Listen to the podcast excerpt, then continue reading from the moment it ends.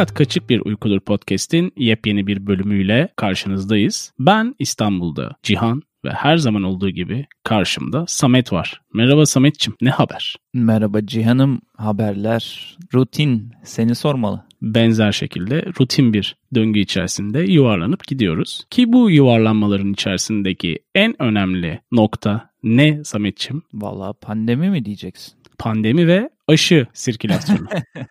Bitmeyen döngü. Evet, evet gündem yoğun çünkü hem pozitif anlamda aşılar biliyorsun bu kaydalırken çalışmalar devam ediyor ama bir yanda negatif anlamda da yeni mutasyona uğramış bir virüs versiyonundan bahsediliyor. Dolayısıyla böyle gitgelli bol pandemi gündemi olan bir durum içindeyiz. Bir de bu aşılar şimdi umut da veriyor tabii insanlara. Özellikle Hı-hı. 2021 yılı için. Ama bir yanda da kimsenin çok fazla konuşmadığı başka bir tehlikeyi de doğuruyor değil mi canım? Kesinlikle öyle ve bu tehlike hani bugünün tehlikesi de değil. Hem geçmişte başımıza gelen, daha doğrusu dünyanın başına gelen pandemilerde ortaya çıkan, şu anda da aslında hatır sayılır bir durumda önümüzde duran ve muhtemelen de sonrasında da Samet karşımızda olacak olan aşı milliyetçiliği problemi. Bu çok fazla konuşulmayan son dönemde Dünya Sağlık Örgütü'nün de böyle bir çıtlattığı her zaman biliyorsun çözüm değil daha çok durum analizi yapan bir Dünya Sağlık Örgütü var. Onun da söylediği büyük bir problem aslında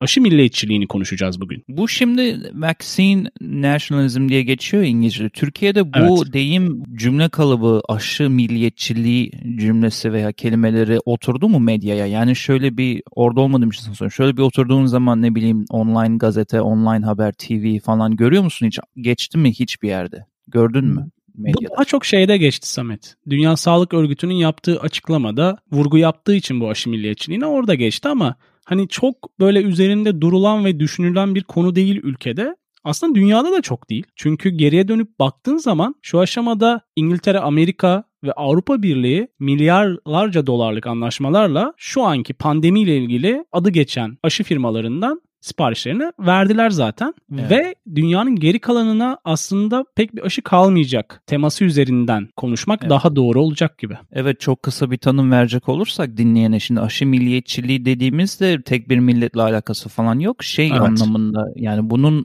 tanımı zengin ülkelerin yani alım gücü yüksek ülkelerin yüksek oranlarda hatta gereğinden fazla aşıları alıp 3. dünya ülkeleri veya gelişmemiş ülkelerin bu aşılara erişememesi durumuna aşı milliyetçiliği deniyor. Şeyden sordum orada çok gündemde mi diye. Çünkü hani dünyada olmasa da burada Amerika'da çok gündemde olan bir şey. Çünkü 4 yıldır biliyorsun Amerika'nın başkanı America First diyordu. Daha pandemi bile yokken. Pandemi çıkınca da America First demeye devam etti. Daha güçlü dedi hatta. O yüzden hı vaccine nationalism dedikleri bu aşı milliyetçiliği de çok gündeme geldi. Bir demecinde şey de dedi ben Amerika öncedir diyorum. Bütün ülkelerde kendi ülkesi öncedir desin gibi böyle bencilliği öven ve tavsiye eden bir deyimi de vardı böyle direkt açık açık medyaya. E şimdi bu aşı milliyetçiliğin tehlikesi ne Cihan? Senin az önce bahsettiğin gelişmiş ülkeler bütün aşıları alacak, diğer ülkelere fazla aşı kalmayacak dedin ya. Aslında döngü bu. Yani daha doğrusu şöyle bir şey kalmadığı zaman ve sen dünyayı yine sirkülasyonu açtığın zaman gelip yine bu gelişmiş ülke ülkeleri deyim yerindeyse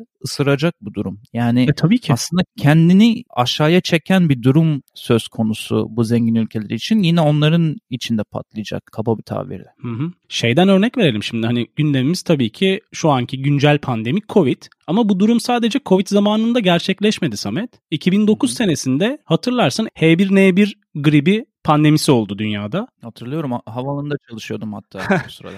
Avustralya aşıyı yapan ilk ülke olmuştu ve aşının ihracatını engellemişler idi o dönem. Bu aşıdan Amerika Birleşik Devletleri 600 bin doz aşı almıştı ve diğer zengin ülkeler de tahmin edeceğin gibi aşıya ulaşmışlardı. Fakat şöyle bir olay var. H1N1 daha hafif bir pandemi etkisi yapmıştı. Dünyada 22 milyon kişiyi enfekte olmuştu ve 777 bin kişi hayatını kaybetmişti. Diğer bir dipnot bahsediyoruz ya bu aşı milliyetçiliğinin ne kadar aslında problemli bir durum olduğundan. H1N1 salgını gerilemeye başladığında gelişmiş ülkeler daha yoksul ekonomilere aşı dozlarını bağışlamayı teklif ediyorlar. Yani Yani önce bir stokluyorlar, bir işlerini görüyorlar. Yavaşladıktan sonra fakire yalandan bir el uzatıyorlar. Ve bu durum senin de belirttiğin gibi aslında salgını böyle bir kontrol altına almaya çalışıyormuş gibi gözüküyorlar. Ama dünyayı etkileyen bir pandemide yani kontrol altına almaktan öte aslında ekonomik olarak kısa vadede ve uzun vadede kendine de zarar veriyorsun güçlü devlet olarak. Yani bu konuyla ilgili bir de böyle uluslararası anlaşmalar falan da yapılıyor. Böyle çok uyduruktan imza atıp yine de senin dediğin yüksek meblağda satın almaları gerçekleştiren ülkeler. Hatta Amerika katılmadı bile o anlaşmalara çoğu ülke katılmasına rağmen. Şöyle ilginç bir örnek vereyim mesela. European Nations yani Avrupa ülkeleri sonra Bill ve Melinda Gates'in e, kurduğu vakıf biliyorsun meşhurdur hep bu çaklar muhabbetiyle dönü, ortada dönen. Bunların evet. hepsi 8 milyar dolara kadar COVID-19 Tools adı altında bir program geliştiriyorlar ve COVID ile bağlantılı olan sağlık ve teknolojiyi dünyaya yaymak için böyle bir yapı oluşturmuşlar. Tahmin et bakalım kimler buna katılmayı öngörmemiş. Bunların arasında Amerika, Rusya ve Hindistan var. Yani bu kadar büyük, bu kadar popülasyon yüksek ülkeler diğer ülkelere bu aşının gitmesine yönelik programlara bile bir imza atıp biz de katılırız. Hani demiyorum ki bak versinler Hani hı hı. programın bir parçası bile olmayı düşünmüyorlar. Şimdi ben şöyle bir şey okudum geçen. Bu Harvard Business Review diye güzel böyle saygıdeğer bir platform var. Orada şey diyor mesela eğer fakir ülkelerin Covid aşısı durumu gerçekleşmezse ve sadece gelişmiş ülkeler bunu olursa ve sonra dünyayı ekonomiye ve seyahate açtığın zaman şu anki ölümlerin ve hastalıkların iki katını bile görme şansımız var. Aslında kendi kendinin sonunu getiren bir döngü bu. Bir de şu şöyle de güzel bir cümle okudum başka bir yerde. Aşıların kime gideceğini veya hangi ülkenin ne kadar alacağını politika ve alım gücü değil, onun yerine sağduyu ve etik bir kurulun hani karar alması gerekiyor gibilerinden. Buna da işte senin az önce bahsettiğin Dünya Sağlık Örgütü gibi örgütler mesela tamamen bu işin başında olsa ve şu kadar ülkelere şu kadar eşit çapta aşı ulaştıracağız dese aslında çok daha sağlıklı ve güvenli bir dünyaya doğru gitmiş oluruz diye düşünüyorum. Öyle ama tabii ki süreç Dünya Sağlık Örgütü üzerinden dönmediği için çok da olası değil. Bu noktada şeyi konuşabiliriz. Hani ne yapılabilir alternatif? Orada aslında senin parmak bastığın Dünya Sağlık Örgütü'nün bir projesi var. Bu proje gerçekçi bir proje kağıt üstünde. Dünya Sağlık Örgütü diyor ki aşı milliyetçiliğini durdurmanın en önemli alternatifi COVAX tesisi mekanizmasını kurmak. Bu COVAX tesisi nedir diye anlatırsak bu bir tesis oluşturup dünyaya yaklaşık yılda 2 milyar doz aşı üretip bu aşıların da çoğunluğunu orta ve düşük gelirli ülkelere ulaştırmak. Bunda da şöyle bir kriter var. Hani bu girişime katılan ülkelere başarılı olduklarında aşı tedariği garantisi var. Hmm. Şimdi şu anki gibi değil ama hani mesela Amerika atıyorum 300 milyon doz sipariş veriyor o aşı firmalarından. Fakat bunda şey var nüfuslarının %20'sini korumak için tedarik garantisi alıyorlar. Baktığın zaman işlevsel bir öneri. Çünkü yılda 2 milyar doz üretiyorsun ve 2 milyar doz da az bir miktar değil. Uygulama sayısına göre de tabii ki nüfusa etkiyor. Fakat şu anki duruma bakarsan tüm Amerika ve Avrupa Birliği'ni iki doz aşılamaya çalıştığını düşün Covid'de. O zaman şu an 1.7 milyar doz aşı gerekiyor Samet. E yani 1.7 milyar doz gayet yüksek bir yani. sayı ve çok kısa bir sürede isteniyor tabii ki hani pandemiyi durdurmak için. E geri kalan ülkeler ne yapacak o zaman? Ya burada kesinlikle etik bir problem de var. Şey de geliyor insanın aklına ya şimdi bu bilinen bir şey aşı milliyetçiliği yıllardır süre geliyor. E bunun bir kanunu yok mu yani uluslararası hukukta bir yeri yok mu ki bunu engelleyelim? İlginçtir ki Samet aşı milliyetçiliği küresel halk sağlığı ilkelerine aykırı bir oluşum aslında ve hmm. uluslararası kanunlarda satın alma öncesi anlaşmalarını engelleyen hükümler yok. E bunu koymamalarının en önemli sebebi senin biraz önce bahsettiğin güçlü ülkelerin her zaman ayak diretmesi bence. Evet mesela ben Kanada'nın haberlerine baktım. Buranın komşusu olduğundan bu işte aşı milliyetçiliği ile ilgili nasıl etkileniyorlar diye. Onlar kendilerine geçişin yani satın alma sürecinin sekteye uğradığını düşünüyorlar ki Kanada'nın Sağlık Bakanı ben sadece Kanada dersem başka ülkelerde bu sorun devam ederse zaten ekonomik olarak Kanada'nın ayakta durması mümkün değil. O Kesinlikle. yüzden öyle bir şey demiyorum dedi. Sadece gerekli sağlık çalışanlarını ve yaşlı nüfus için almam gerekiyor ama maalesef Amerika Birleşik Devletleri'nin yüksek talepleri doğrultusunda bizim satın almamız yavaşladı. Mesela direkt birebir etkisini görmüş Kanada. Amerika'nın bu agresif tavrından dolayı. Bir de şimdi iş tabii ki de sonunda yine paraya dönüyor ama benim az önce bahsettiğim bu Dünya Sağlık Örgütü dağıtabilirdiden ziyade aslında bunu yapabilecek çok daha fazla kurumlar da var güvenilir. Başka kurumlar da seçilebilir de. Demek istediğim şu yani politikacılar ve ülkelerin parası yerine tarafsız olabildiğince tarafsız yaklaşabilecek bir kurum ve de virüsle ilgili çalışma yapan bilim adamları ve sağlıkla ilgili insanlar karar versin nereye en çok bu aşı giderse dünya genelinde o kadar yaygınlaşmasını yavaşlatabiliriz. Yani bütün aşıları Amerika'ya, bütün aşıları Almanya'ya veya işte Rusya'ya verip de başka yere vermenin bir anlamı yok. Ben bir de sana direkt evet. böyle birebir veri aldığım bir şey anlatmak istiyorum. Şimdi bu konuya da nasıl geldiğimi böyle çok ufaktan dikkatimi çektiğini çok ufaktan anlatmak istiyorum bazı bölümlerde anlattığım gibi. Benim eşim böyle bir şekilde Afrika ile iç içe bir iş yapıyor. Hani Afrikalı insanlara yardım anlamında anlamında. Ve bir gün eve geldi ve şey dedi oturdu böyle direkt şey dedi aşı milliyetçiliğini duydun mu? Ben de dedim ki açıkçası bir şeyler uzaktan duydum ama derinlemesine konuyu bilmiyorum. Ya dedi çok sıkıntı var dedi bu çalıştığım bazı ülkelerle işte Malawi falan filan bazı yerlerde çalışıyor. Covid bayağı Afrika'yı vurmaya başladı. Bilmiyorum takip ediyor musun son zamanlarda ama evet. bütün dünya hype içinde yani heyecanlanırken aşı için Afrika'nın bu aşıları alması pek ihtimal dahilinde görünmüyor dedi ve hani üzülüyordu o anlamda. İstersen bir bak dedi bu aşı milliyetçiliği olayına. Öyle bir dikkatimi çekti. Gerçekten de Cihan bütün bu dünyada herkes ben Çin'den bu aşıyı alacağım sen biyotekten alacaksın o böyle yapacak şuradan bir aşı geliyormuş falan diye konuşurken yine klasik kendimi bildim bileli olduğu gibi Afrika'nın nemaresi okunmuyor. Yani kimsenin umurunda değil koca bir kıta orada zaten zor durumdaydı pandemi öncesi. Görünüyor ki virüsle beraber yine kendi başına bırakılmış fazla bir çaresi olmayan bir durumda. Parası olmadığı için aşısı da olmayacak bir durumdalar yani. Zengin her zaman daha zengin, fakir her zaman daha fakir olma yolunda ilerliyor ve dünyadaki ülkeler için de aynı şey geçerli. Ya bunun çözümü gerçekten belirli bir örgütün organize bir şekilde bu işi devralmasıyla olacaktır ama tabii günümüz dünyasındaki ve geçmişte de öyleydi. Böyle popülist yaklaşımlarla beraber ortak paydada buluşamıyorsun. Biraz önce verdiğin Kanada örneği çok doğru bir örnekti. Amerika evet çok dominant. Hatta Kanada'nın açtığı sipariş miktarı nüfusundan fazla olduğu söylendi ve hani ihtiyacı olan ülkelere bağışlanacağı söylenmişti